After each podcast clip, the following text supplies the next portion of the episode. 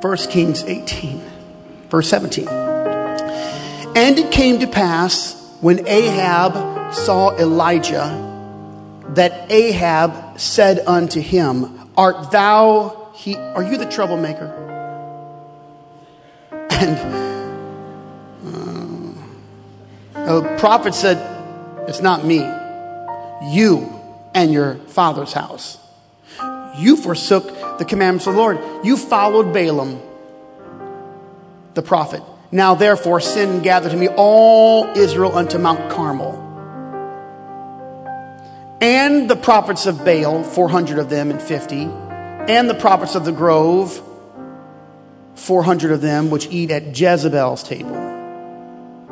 So Ahab sent unto all the children of Israel an invitation, gathered those prophets up on Mount Carmel, verse 21. Elijah came unto all the people and said, How long halt ye between two opinions? If the Lord be God, follow him. But if Baal, then follow him. and the people answered him not a word. And I speak a truth. My choice does not need a miracle.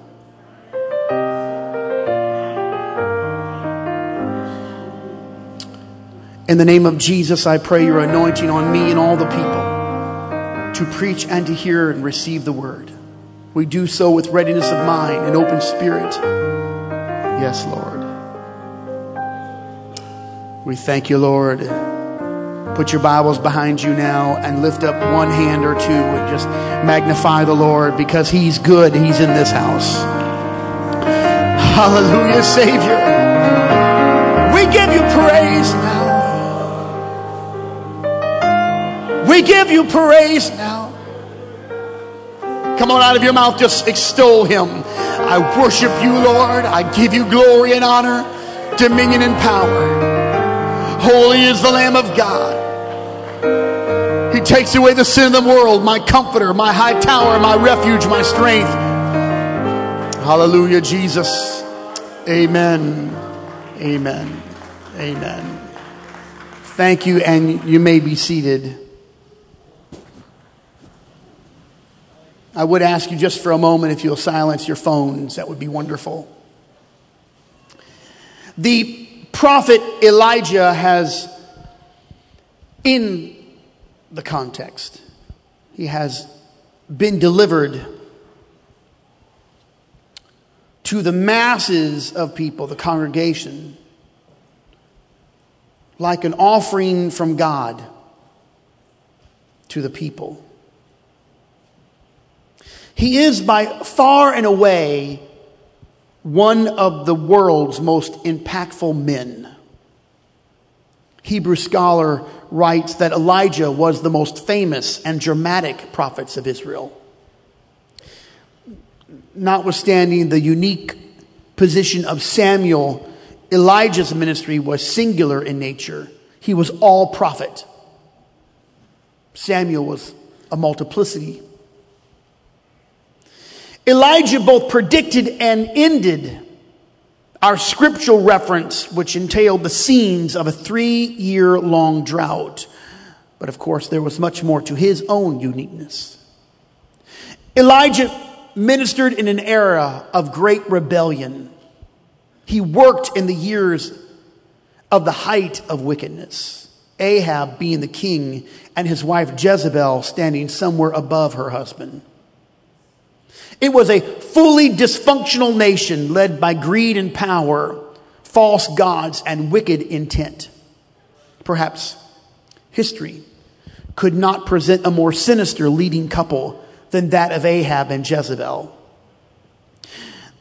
The monarch was replete with the spilling of innocent blood, grotesque idol worship and sacrifices thievery, and yes, sexual perversions. The so called religious leaders of Israel were created by men, not called by God.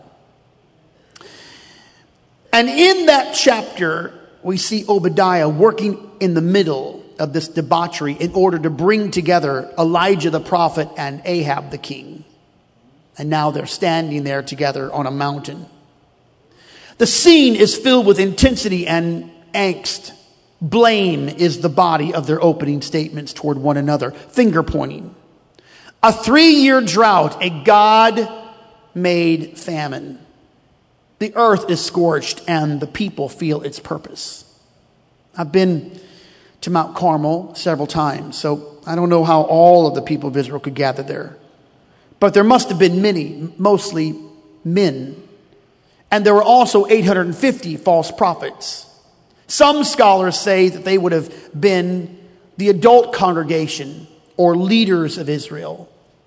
And to think all of this was to establish, are you ready now? The recognition of God. Not that God needed my validation, but to affirm that He is the God of my life.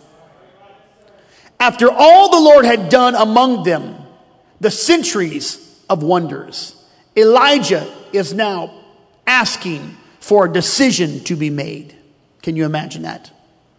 The history of miracles, powers, victories, deliverance, and the prophet is now pressed to ask for a choice to be made. Thus, he asks, How long are you going to waver between two opinions? If the Lord is God, follow him. If Baal is your God, then follow him.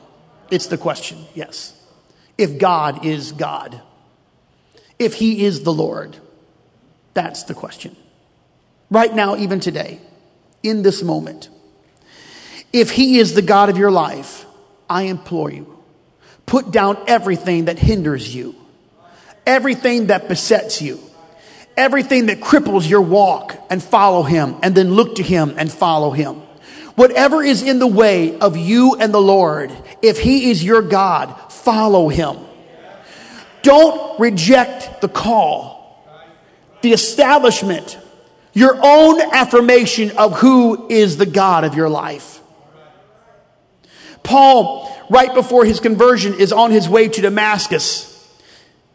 Paul had to come to this moment. He saw a bright light shining from heaven and a voice echoing from the same. And Paul looked up and said, Who art thou, Lord? And the Lord said, I am Jesus. There was a question of lordship facing every one of us today. It is a question of all the ages. If the Lord is God.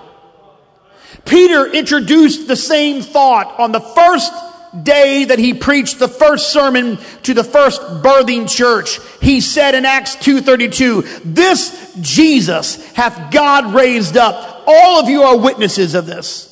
He was establishing the deity of Jesus Christ. It was first and foremost, it was critical. Even Jesus said the same. He said to all those Pharisees, Your father Abraham rejoiced to see my day, and he saw it and was glad. The Jews said unto him, Thou art not yet fifty years old, and you've seen Abraham? The Lord said, Verily I say unto you, before Abraham was, I am. He he said he was the I am. They knew what he was saying, the I am that I am. Before Abraham, then they took up stones to cast at him, but the Lord hid himself. Why would they stone him? Because Jesus was saying that he was God. Jesus was predating himself before their father Abraham. It could mean only one thing. They must recognize Jesus as the Lord God eternal. If God is God, I tell you today, it's a choice, and my choice does not need a miracle. Mm-hmm. Elijah's on the mountain presenting God. I know where my thoughts usually go. I'm reading on past that point. I see the challenge. It's an awesome challenge. It's Elijah's lone provocation. Think of it his self initiated dare. God never told him to build an altar make a sacrifice and put God to the test. But Elijah must have thought, hey, this is a good idea. There's no scripture that the Lord ever said, go tell them, let the God who answers by fire be God. But Elijah thought, this is a great opportunity.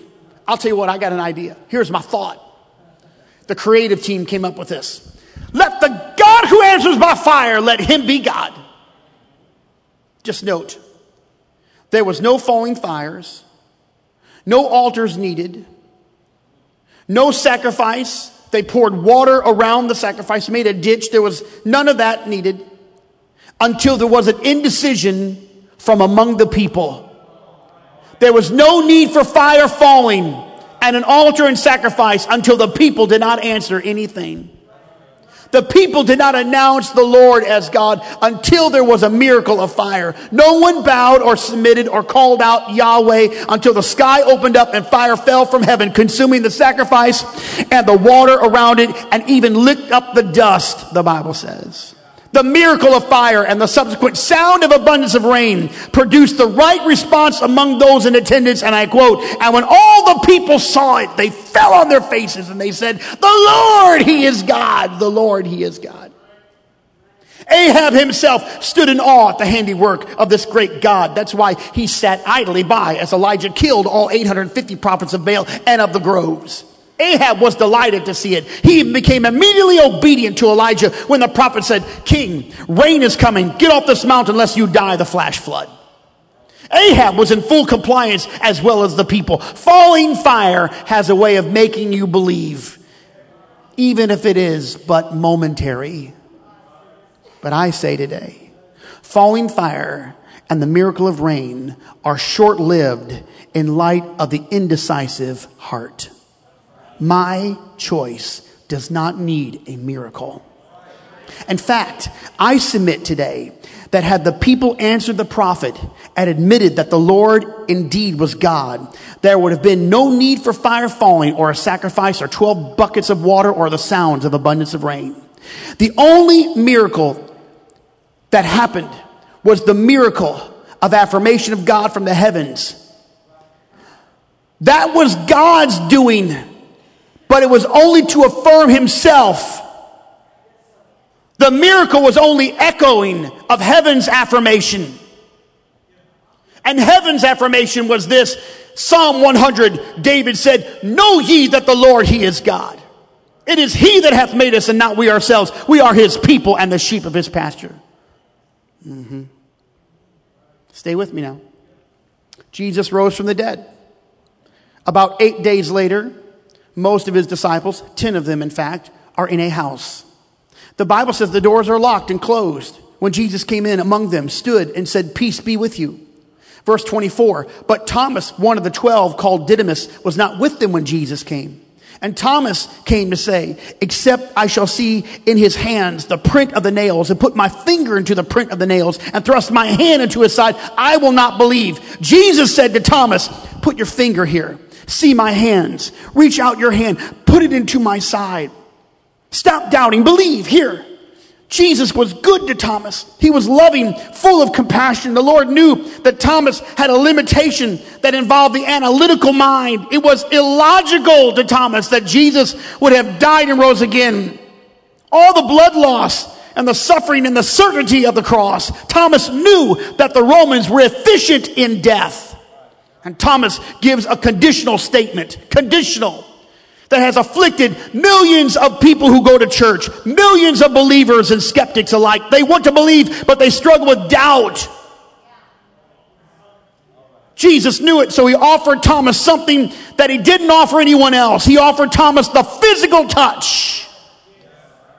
And when Thomas was finished with his physical examination of the Lord, he cried out, My Lord! And my God. Thomas declared Jesus as Lord and God when he felt the wonder and saw with his own eyes the miracle. And I would think that that right then it should be over. But Jesus had another thing to say. He said in the next verse, He said, Thomas, because thou hast seen me, thou hast believed. But blessed are they that have not seen and yet have believed. And your choice, I say today, does not need a miracle. Uh huh. Paul dealt with it. He wrote about it. Paul said, for the Jews require a sign and the Greeks, they like wisdom, but we preach Christ crucified unto the Jews. It's a stumbling block to them and unto the Greek, it's foolishness. See, Thomas had believed, but it was based upon the feel. It was faith based upon sight, acceptance based upon falling fire. And the Pharisees and the Sadducees were goading the Lord one day. It was a taunt, and they said to the Lord, some of those Pharisees, they said, Teacher, we want to see a miraculous sign from you. And he answered, A wicked and adulterous generation asked for a miraculous sign, but none will be given except the sign of the prophet Jonah.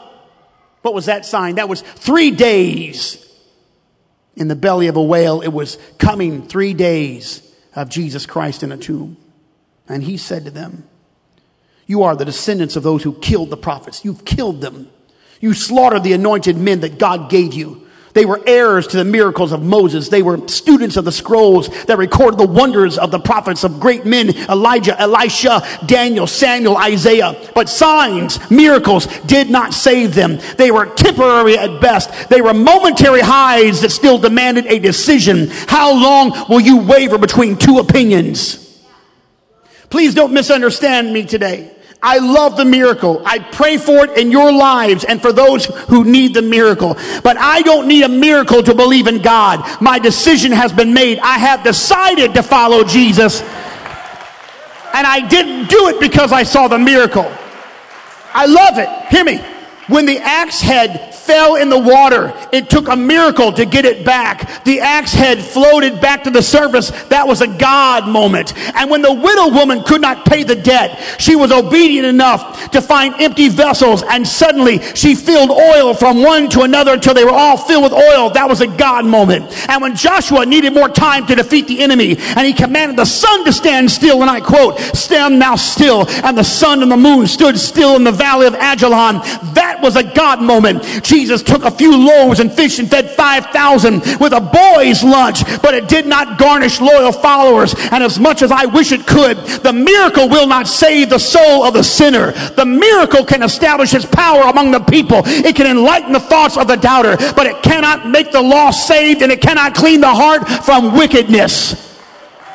Moses sat in awe as Moses, uh, Moses sat in awe of God and even Pharaoh as, as this great leader Moses turned water into blood and a stick he threw down made into a slithering snake, but it did not change the heart of Pharaoh. The Pharaoh, the Pharaoh that was in that, in that throne, he still had a hardened heart and the Pharisees were a witness to the known things of Jesus Christ. Even the blind beggar receiving sight. But in the end, they simply said, give God God praise, we know that this man is a sinner. The miracle. Elisha cured Naaman's leprosy and he struck the Syrian army blind. But Israel left those miracles and signs and they returned to their false gods and their Asherah poles and their groves and their high places because the decision is the primary. I choose to believe. My faith is established not by what I see, but what I know. For we walk by faith and not by sight. I stand here today to tell you I don't need a miracle to know that He is the Lord God Almighty. I love the falling fire and I love the end of a drought, but my choice does not need a miracle.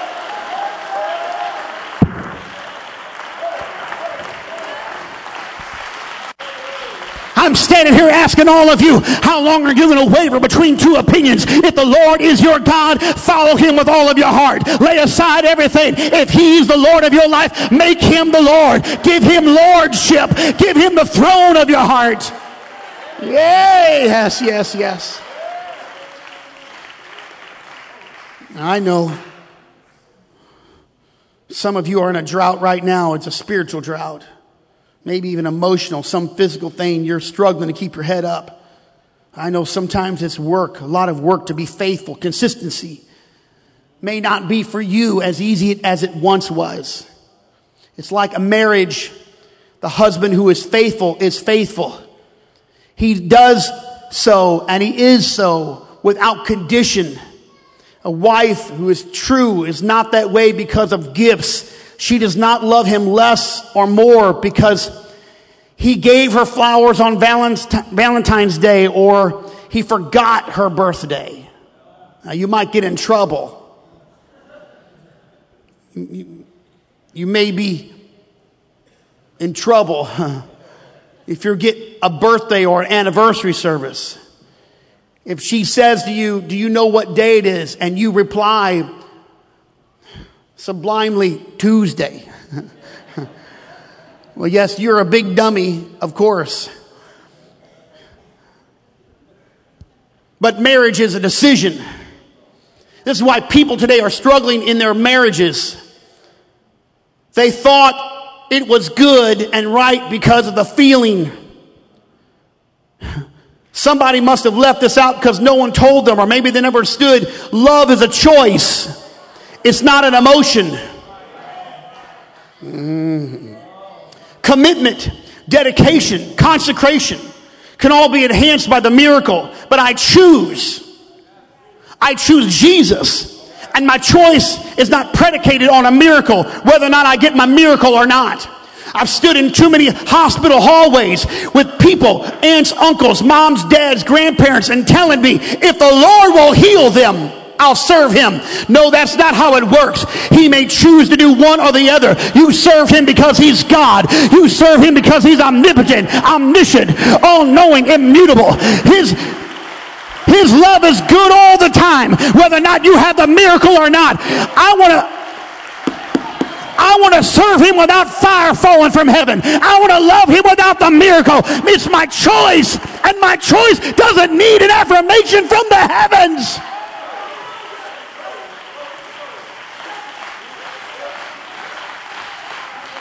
The decision of his lordship and our commitment to the gospel is what we choose it to be. I've decided to follow Jesus. You ought to say that right now. I've decided to follow Jesus. If nobody else goes, I'm going. I've decided to go to the church to worship. If nobody in my family goes, I'm going. If everybody stays home in bed, I'm going. If nobody wants to worship, I'm worshiping. If the music doesn't play the right song, I'm still clapping. Why? Because I chose to do it. I choose it. I decided it.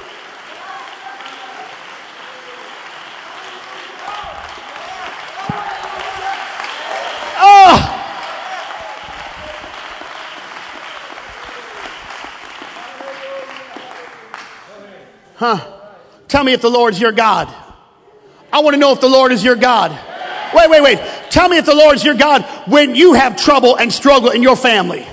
Tell me if the Lord's your God when you come down with an incurable disease or something terrible happens in your family. Tell me then if the Lord's your God. I want to know really if the Lord's your God. Because if you needed fire falling from heaven to establish your decision, you didn't make a decision. You're a temporary high. It's a temporary thing. But when you've got trouble and loss and you don't know where to go, then you're going to know He's the Lord or He's not the Lord. Yay!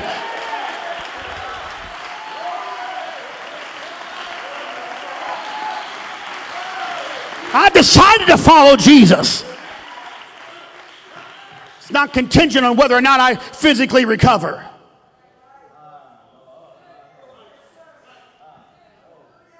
Please don't make a deal with God that if He heals you, you'll be faithful. No, it doesn't work like that. You don't need a deliverance from your present struggle to follow the Lord. You just need to make up your mind. I'm following Jesus. And listen, if you, if you treated your relationships like that, you're in big trouble. Your marriage is already over. I'm going to tell you, it looks good right now. It's already over. Because when there's no more money in the bank and a terrible thing happens and you're in an accident and something happens to your house and there's trouble on the way and all kinds of junk and mess, if you didn't decide to love her or to love him and to keep him, all that stuff will crumble your life. You've got to make the decision. I am faithful. I am yours. Nothing, nothing can turn me away from you. And you got to say it. He is the Lord of my life. He is the Lord of my loves. He's the Lord of my success. He's the Lord of my peril. He's the Lord in the storm. He's the Lord in the sunshine. He's God on the platform. He's God in my home. He's God in the church. He's God in the car. Oh, he's God when I lose my job. He's the Lord when I get an advancement. He's always the Lord.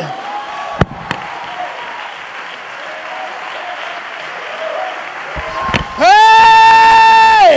Somebody make the choice today. How long are you going to waver? If the Lord is God, follow him.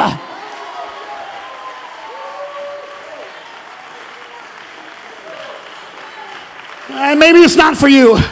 Maybe it's not for you, but it's, I cannot allow the predicated outcome to determine my worship to Him.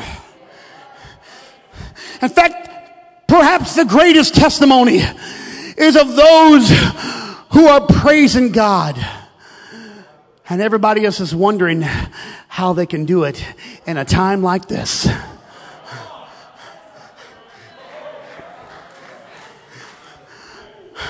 Maybe the great witness is when you're worshiping the Lord, but the heavens are brass and there's no sign. You just got to stand up and say, I came in this world naked and I'm going to lead the same, but blessed be the name of the Lord. You're going to stand up and say, I looked for the Lord, I couldn't find him. I looked for him in front, he was nowhere to be found. I looked for him behind and my right and left, he hid himself from me, but I decided to follow him. He's the Lord, and I'm never going to stop blessing his name. Oh, bless the Lord, oh my soul, and all that is within me. Bless his holy name. Bless the Lord, oh my soul, and forget not all his benefits who healeth all thine diseases, who forgiveth all thine iniquities. Out of my mouth I will bless the Lord, for he is comely and he is right, and his name is my high tower and my refuge. Uh-huh. Here's Paul. He writes to the church in Thessalonica. You quoted. That's not good enough if the Lord's the Lord of your life, you'll have to live it. Are you ready? In everything.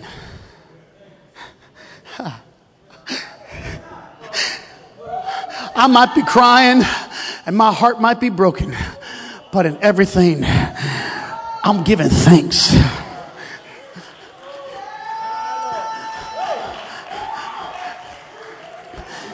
Every once in a while, elder, People come to me and ask me if I think this or that is the will of God for them. I don't know. I'm not sure. But I do know one part of the will of God. In everything, give thanks. For this is the will of God in Christ Jesus concerning you. Here's what David wrote I will bless the Lord. Psalm 34 at all times. His praise shall continually be in my mouth. If it is that way, it's my choice. It's not the result of some good thing that happened to you.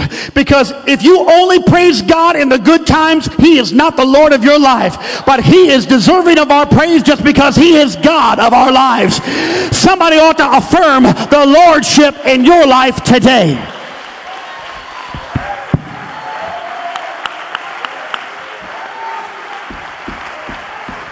Because my choice doesn't mean a miracle. I preached a revival for seven nights at a church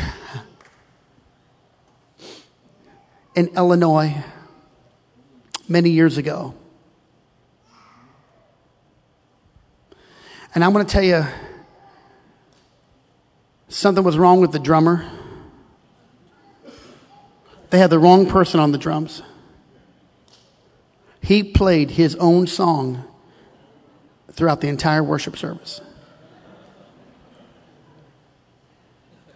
He had a lot of drum toms to hit and a lot of cymbals. And I thought, he must think that they're lonely if they don't get attention.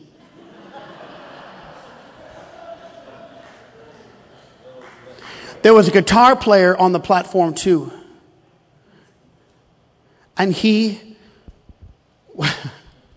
true was he, he belonged in a rock band.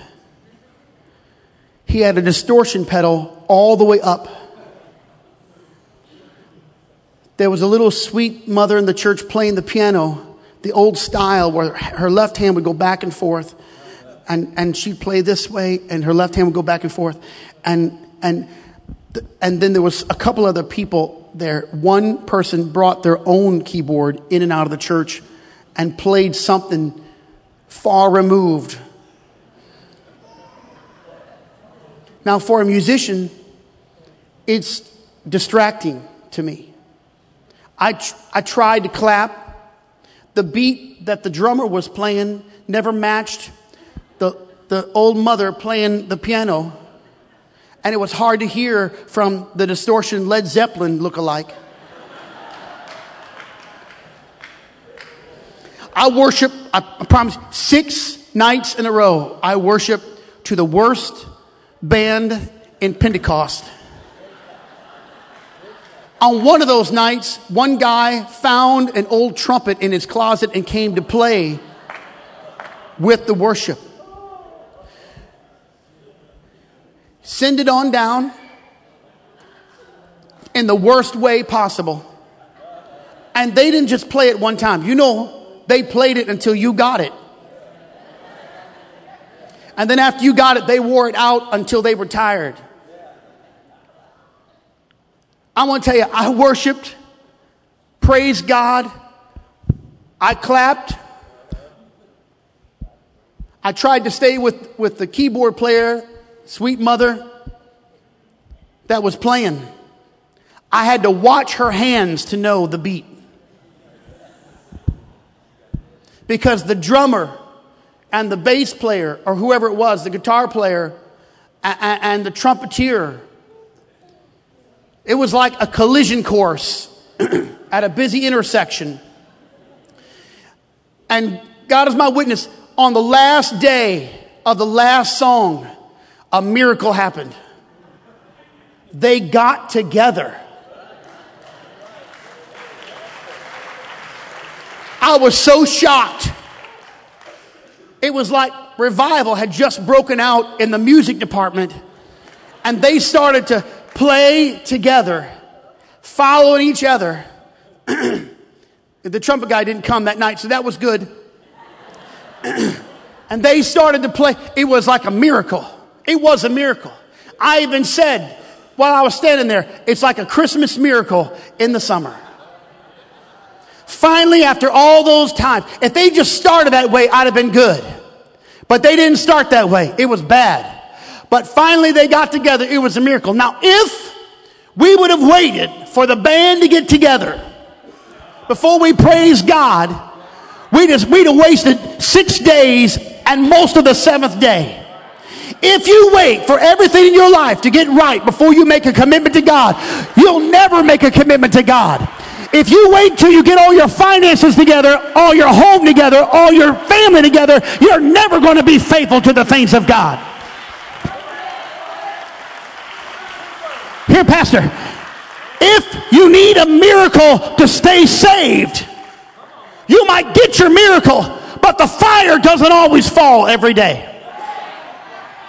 I'm praying for miracles and signs and wonders, and I believe God's going to give it, but I want Him to give it for His glory.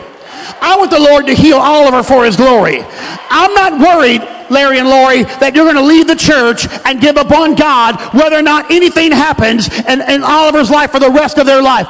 That's not why I'm praying for the miracle. I'm not praying that God will give him a miracle to keep you faithful. I'm praying that God will give him a miracle so the glory of God might be manifest and people might know he is the Lord God Almighty and his power is unlimited.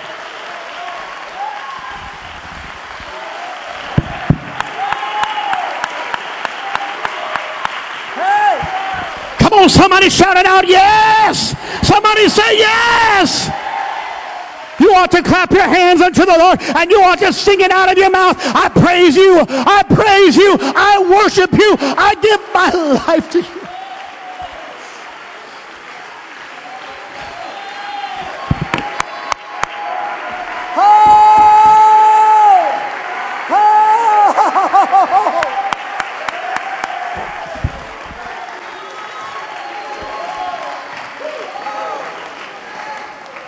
I got to read a little word, then I'll, then I'll be done. Are you ready? Here's Joshua. Joshua 24, verse 1. Help me now. He gets everyone together, all the elders. Verse 2 It's what the Lord said. Long ago, your fathers, they lived somewhere else. They worshiped other gods. Verse 3. But I took Abraham, Isaac, Jacob. Verse 4. I assigned them a place. Verse 5. Then I sent Moses and Aaron. I afflicted the Egypts, Egyptians by what I did there. I brought you out. Somebody say it. I, he brought me out. Did the Lord bring anybody out? Now, when I brought out your fathers out of Egypt, you came to the Red Sea. The Egyptians are behind you with their horses and chariots, but you can't get past. But you cried for help. I put darkness between you and them. I brought the sea over them, covered them, drowned them. You saw them with your own eyes, what I did. Then you lived in a desert for a long time, but I brought you to the land of the Amorites who lived east of Jordan. They fought against you. I gave them into your hands. I destroyed them from before you, and you took possession of their land. Verse 9. When Balak needed help, I was there. Verse 10. When Balaam tried to curse you, I made him bless you over and over again. I delivered you out of his hand. You crossed Jordan, you came to Jericho. That was a well fortified city. I gave you that and all the people. Verse 12. I sent the hornet ahead of you and drove them out before you. Also the two Amorite kings. You did not do it with your own sword and bow. I gave you the land on which you did not toil and cities which you did not build. You live in them. You eat from the vineyards and olive groves that you did not plant. Now fear the Lord, Joshua says. Serve him with all faithfulness. Throw away the gods of your fathers. How could it be they had all of that and they still reverted back? Because the miracle was not powerful enough to keep them from their terrible choices. And then Joshua finally said, okay, you don't want to do it? Here, let me give you it. But if serving the Lord seems undesirable to you, choose for yourself. But as for me and my house, I'm making a decision right now, here today. We're going to serve God no matter what happens to us. We're coming. You see this seat where I'm sitting right here? This is my seat.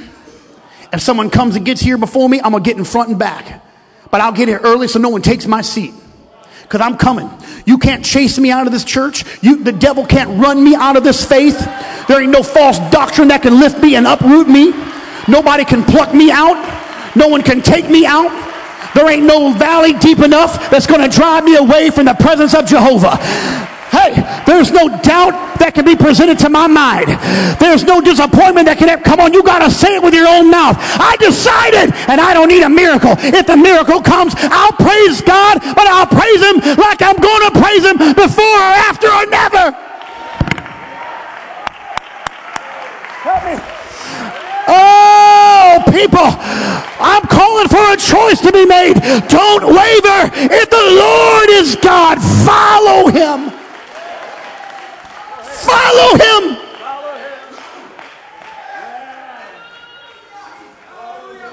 Just stand right now and just and just make the choice. I, it can be emotional if you want it to be, but you just have to make the decision right now. I've decided. I'm deciding. Today I'm deciding. If you've already decided, make it again, saying, I'm deciding. Today is my choice. I'm going to follow the Lord. I'm going to follow the Lord. This, this is where I'm going to be. This is what I'm going to believe. This is who I am. If the Lord is not your Lord, then follow whatever God you're following. But if the Lord is your God, you lay down everything in your life. You make a commitment stronger than anything. You make a commitment with your time, your money, your passion, your energy, your love, your desires, your ambition. God is God. I'm following him. The Lord is God. I'm following him. I'm never turning back. You can take everything but give me Jesus. If everybody forsakes me, I'm never following anybody else but Jesus. If the Lord is your God, you ought to say it. You are the Lord of my life.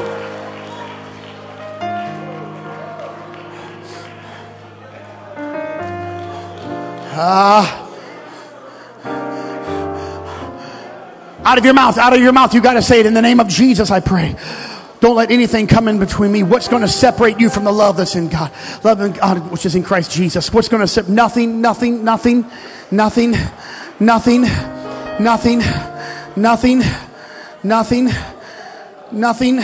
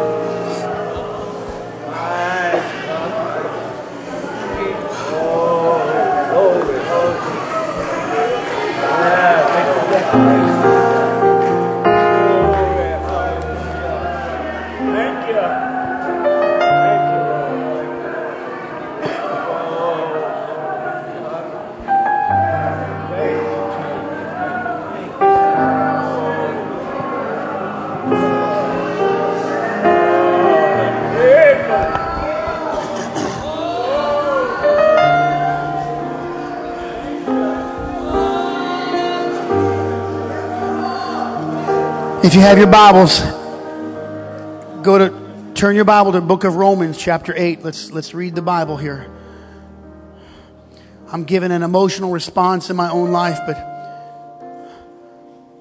I'm glad if you make it an emotional response. It's, it's good, but I want this to be a cognitive decision. Are you ready? Verse 28. And we know, everyone say, we know. All things work together for good if you love God and you're called according to his purpose. It's not going to work good if you're not loving God with all your heart and you're not called according to his purpose. Everything that happens, even the things you think are horrible, are not horrible. Because you are, you are loving God, you're called according to his purpose. He's grafting something in you. Even things that are done wrong to you, God makes them good. They may mean evil, but the Lord mean, mean, means it or, or determines it for your good. Verse 30, verse 29. For whom he did know, he also predestined to be confronted, conformed to the image of his son, that he might be the firstborn among many brethren. Go down to verse 33. Who shall lay anything to the charge of God's elect? It is God that justifieth. Who is he that condemneth? It's Christ that died, yea, rather that he is risen again, who is even at the right hand of God, who also make, maketh intercession for us. Who shall separate us from the love of Christ? I'm asking you this today. Shall tribulation? What about distress? What if you're persecuted? What if you're hungry? What if you're without all your material possessions peril or sword? It's written, For thy sake we are killed all the day long. We're counted as sheep for the slaughter.